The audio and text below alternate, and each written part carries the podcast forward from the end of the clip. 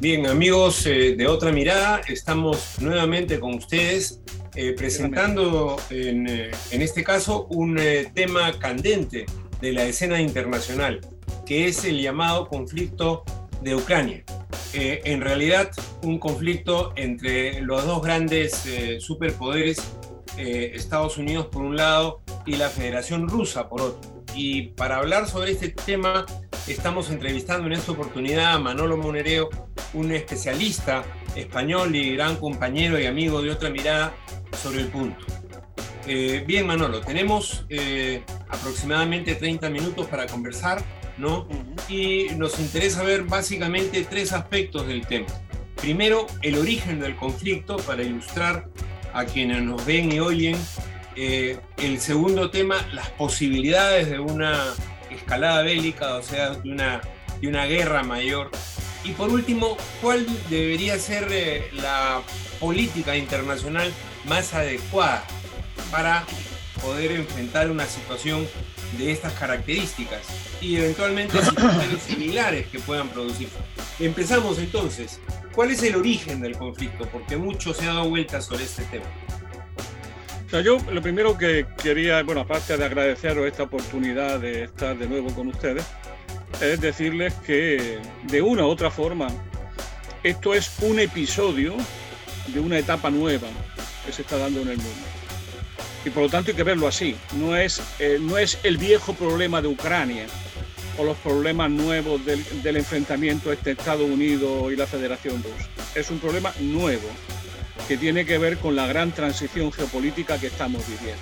Es decir, hay un cuestionamiento profundo de la hegemonía norteamericana en el mundo y ese cuestionamiento eh, importante tiene mucho que ver con la emergencia de nuevas potencias, destacadamente China, y la reconstrucción de otras potencias, destacadamente Rusia.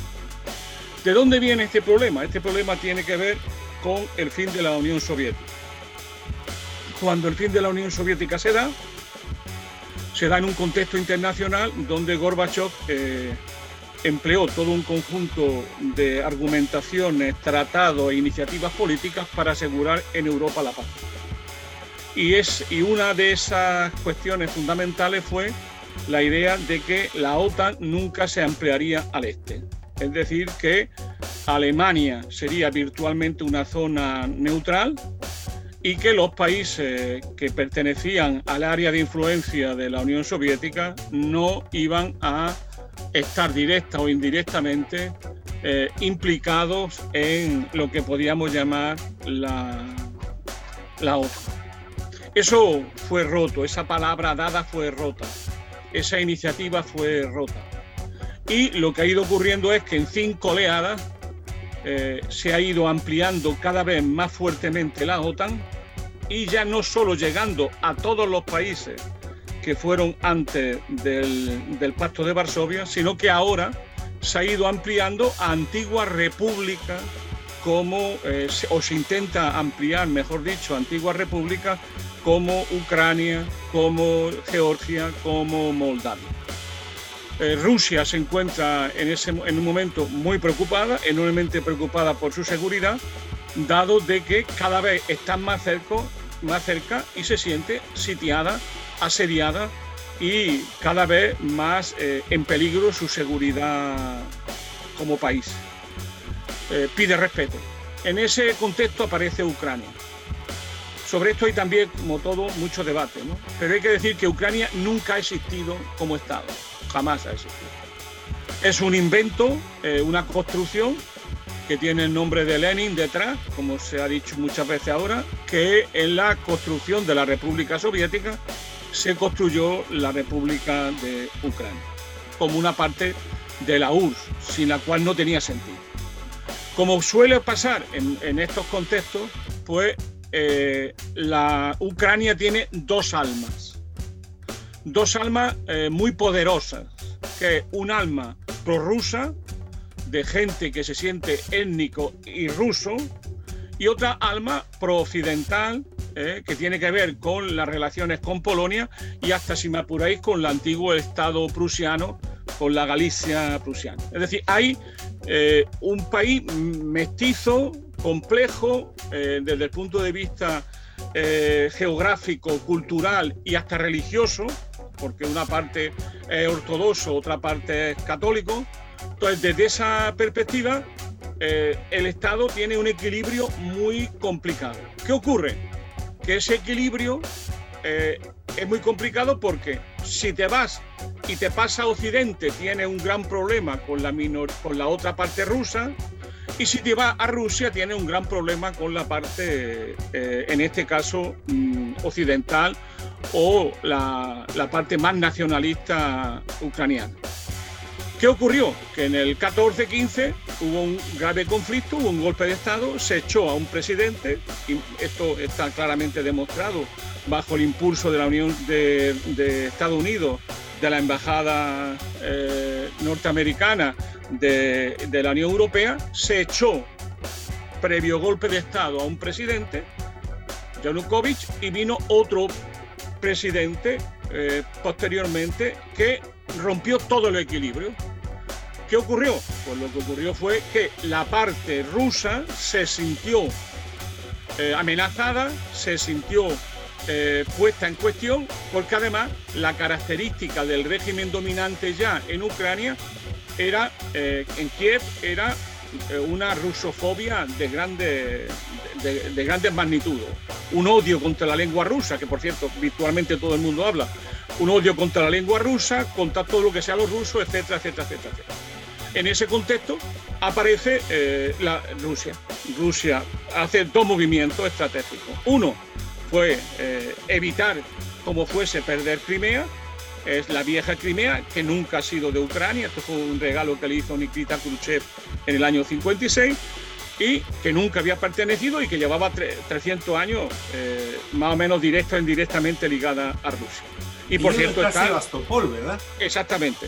Está Sebastopol y está el grueso de la armada eh, rusa, por cierto, y la única vía de salida al Mediterráneo. Por lo tanto, Rusia hizo un movimiento rápido, como eh, se suele decir desde aquí, es que Rusia invadió Crimea, no, por favor, no invadió nada, porque ya estaban allí. Lo único que hizo fue cambiar de bandera. ¿eh? Hizo un referéndum que donde la inmensa mayoría son rusos, de origen ruso, de etnia rusa, de cultura rusa y de lengua rusa, y simplemente lo que hicieron fue un referéndum y se fueron con la madre Rusia como era natural.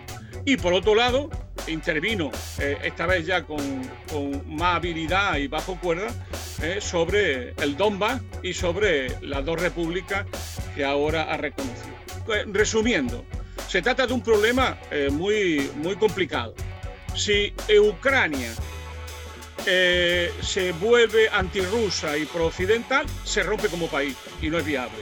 Si Ucrania se vuelve prorrusa y, y antioccidental, se rompe como país.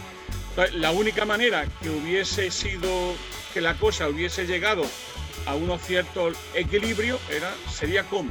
Pues sería fundamentalmente con un Estado neutral, con un Estado pacificado bajo, eh, por decirlo así, la tutela tanto de la Unión Europea como de Rusia. Eso no se ha querido. Digamos, el estatus de Finlandia o de Austria. Exactamente. y, que, como te puede, por cierto, como se puede ver, lo de Finlandia no le fue más nunca. Fue un Estado democrático, tuvo un, grandísimo nivel de vida. Eh, entre otras cosas porque no tuvo que gastar demasiado en armamento y por lo tanto fue un Estado viable. Entonces, el problema es este.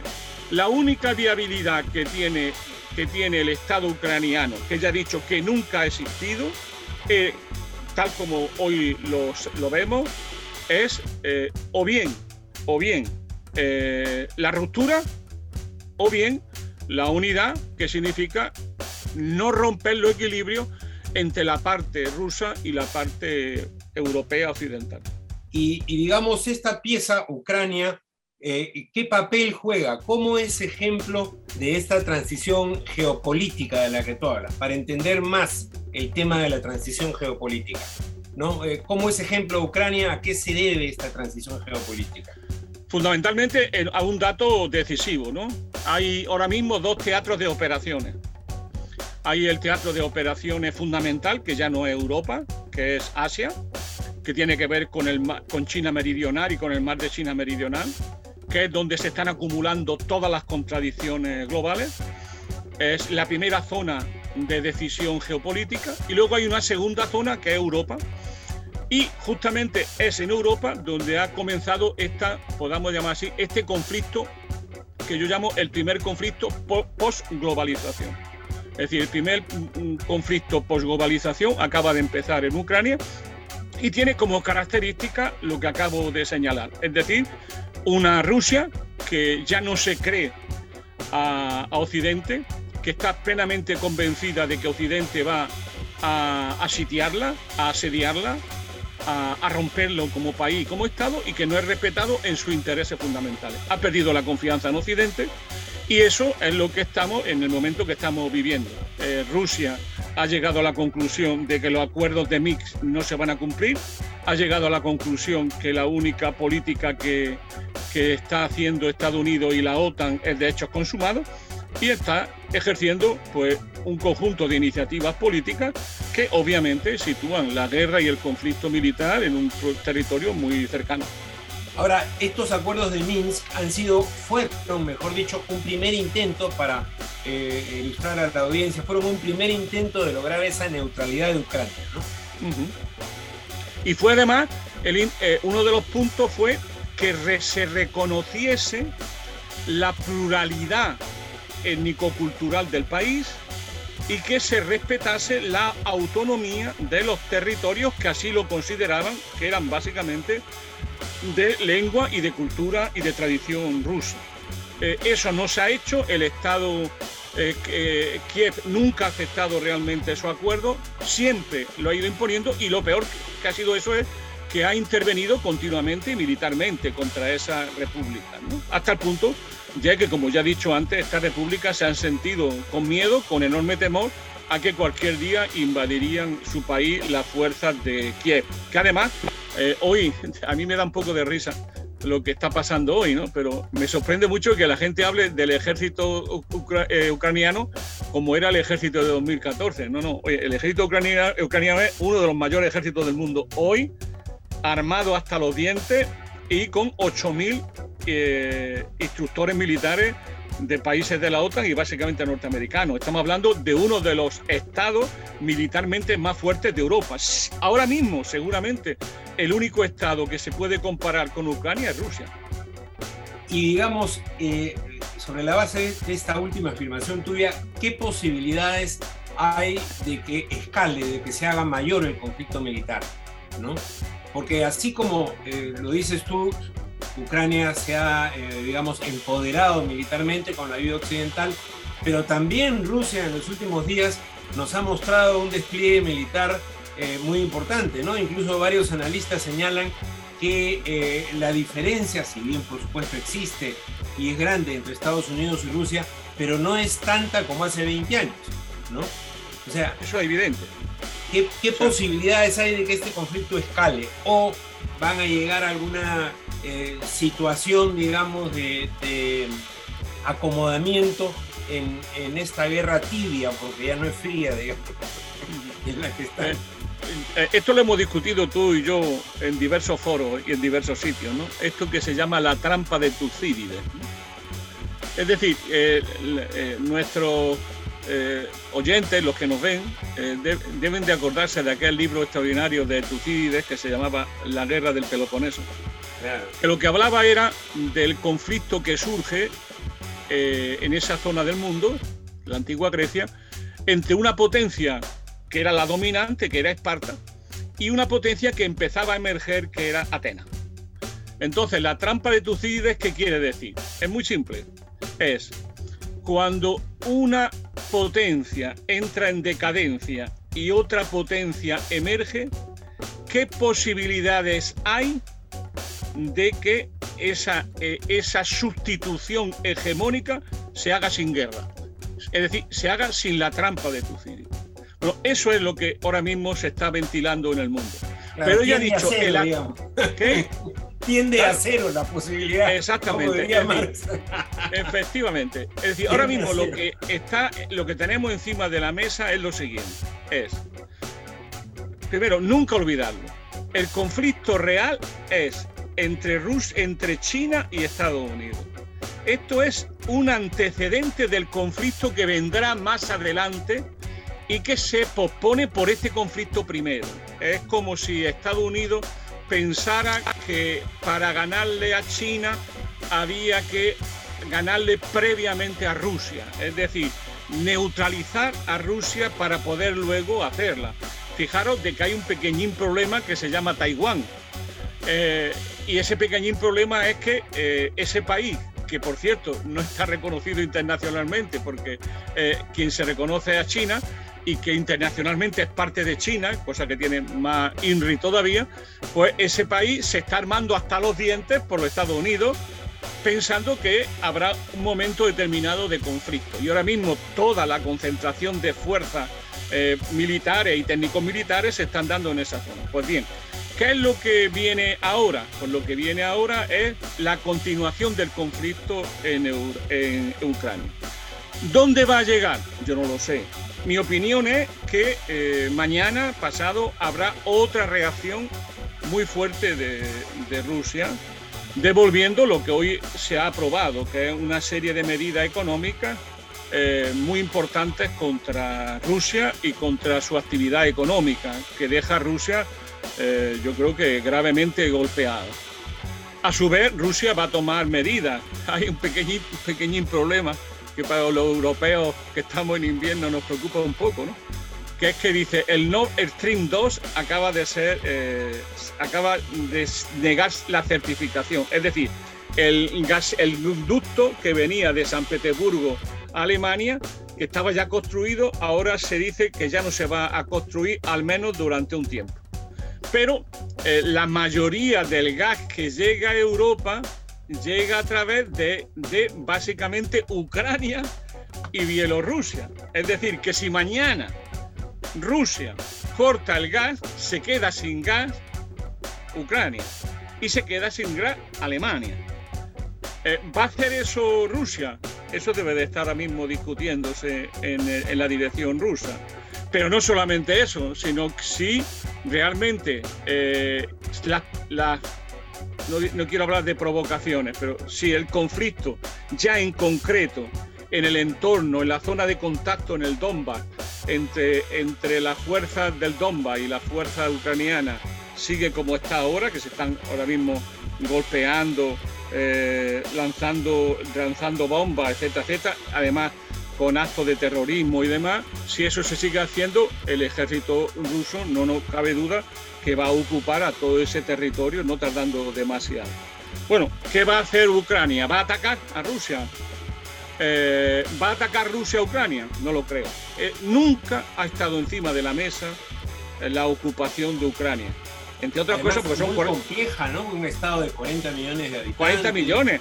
Y además es un estado fallido, es un estado con una gravísima crisis económica, con enormes tipos de problemas de corrupción, con problemas muy serios, con una con amenazas de grupos nazis y neonazis que puluran eh, dirigiendo las milicias las milicias populares en, Kiev y, en, el conjunto de la Ucrania occidental. Es decir, estamos en una situación donde los rusos no les interesa para nada eh, intervenir militarmente, nada más que defendiendo sus compatriotas y evitando lo que para ellos es un tema fundamental, que es el origen de todo. Que un día se le ocurrió a la señora Merkel decir que por qué no ingresaba Ucrania en la OTAN.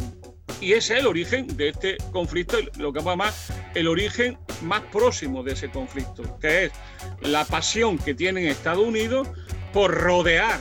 Si veis el mapa, veis cualquier mapa de la zona, veréis cómo ha sido rodeada Rusia hasta el punto de que hoy un misil, eh, un misil eh, eh, occidental, un misil de la OTAN, desde Ucrania puede estar en cinco minutos en Moscú.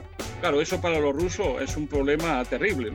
Que también hay que entenderlo, que ustedes deben de entenderlo y ponerse en la mentalidad de un ruso.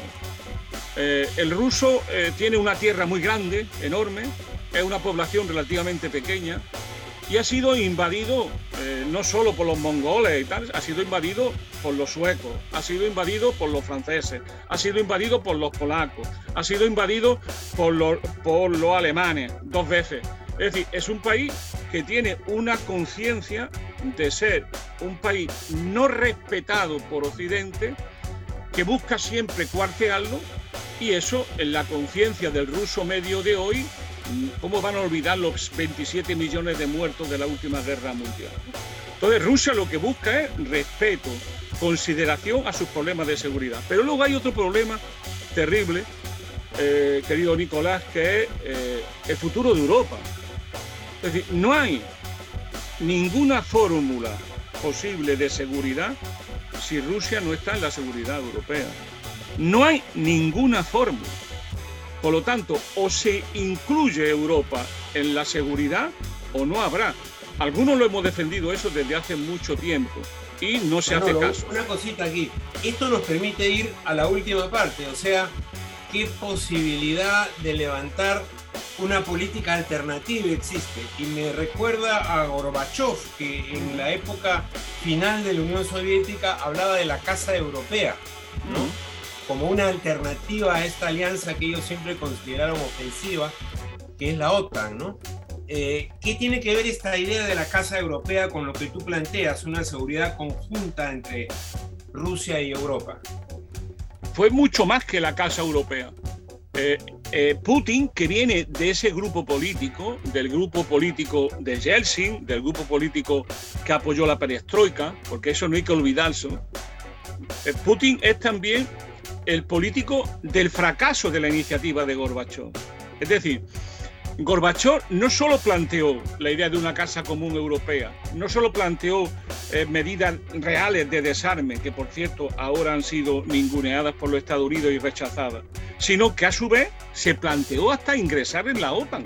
Es decir, en algún momento dijeron, bueno, si la OTAN se va a configurar como un organismo de defensa común europea, pues nosotros entramos ahí.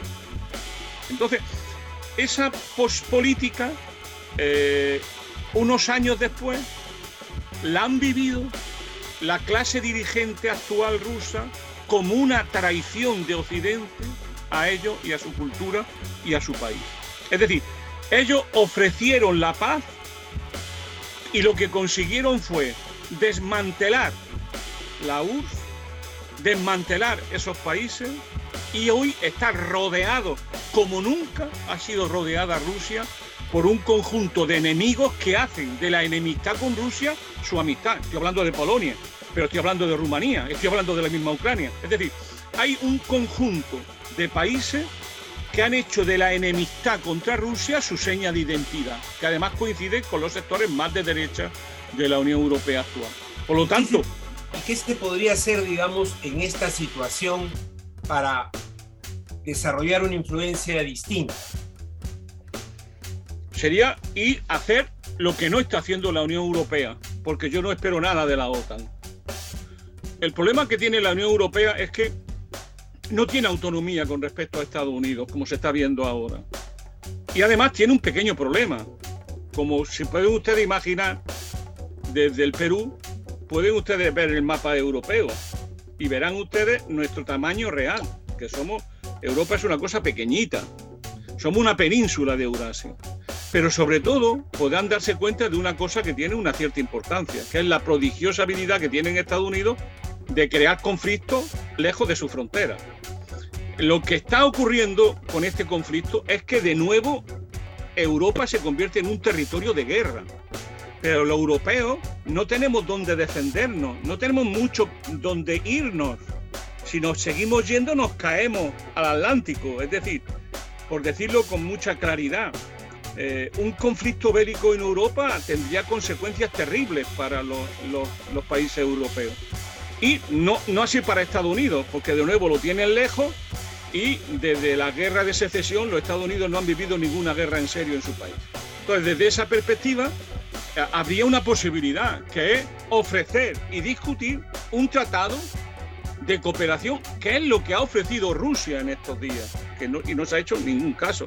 Es decir, un tratado de cooperación, de asistencia y de amistad entre Rusia y la Unión Europea y eh, desde ahí proteger los intereses comunes. Ellos no quieren tener unos intereses diferentes a los intereses de, eh, de Europa. Quieren que haya intereses comunes y que de esos intereses comunes surja, surja, un tratado de amistad y de cooperación que permite superar las, los problemas actuales. ¿Qué ocurre? Que eso no lo hace Europa porque esta Europa está enganchada a la OTAN y la OTAN está en otro territorio. La OTAN está en el territorio de apoyar desde Europa el conflicto contra China en China.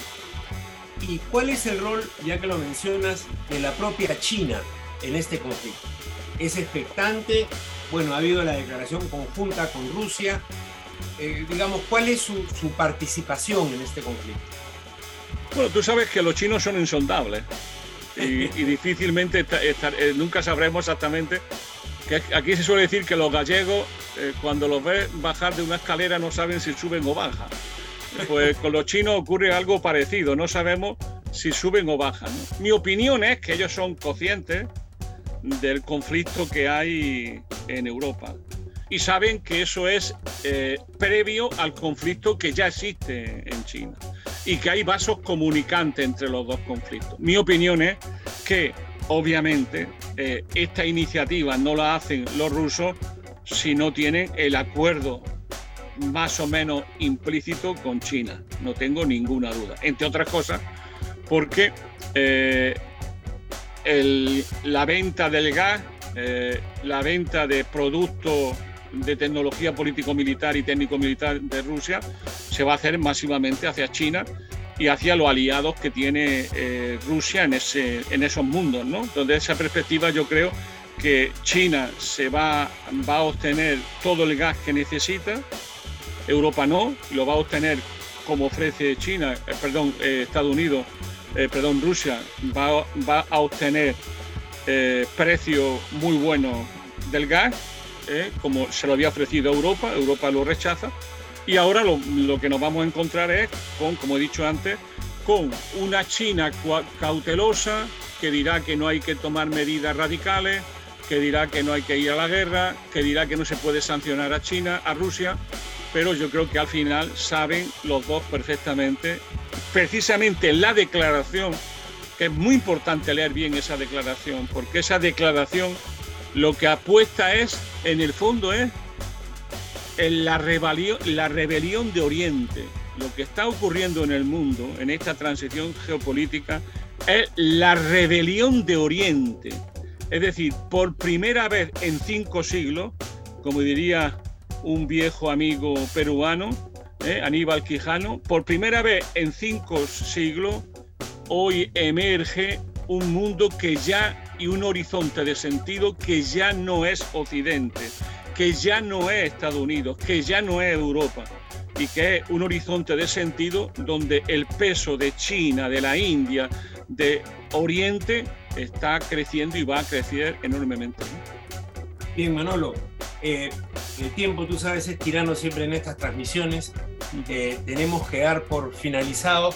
Te agradecemos desde otra mirada infinitamente esta exposición, porque más que un diálogo, eh, aquí como suponíamos tú has tenido el uso de la palabra, has llevado, como se dice, la conversación. Muchas gracias.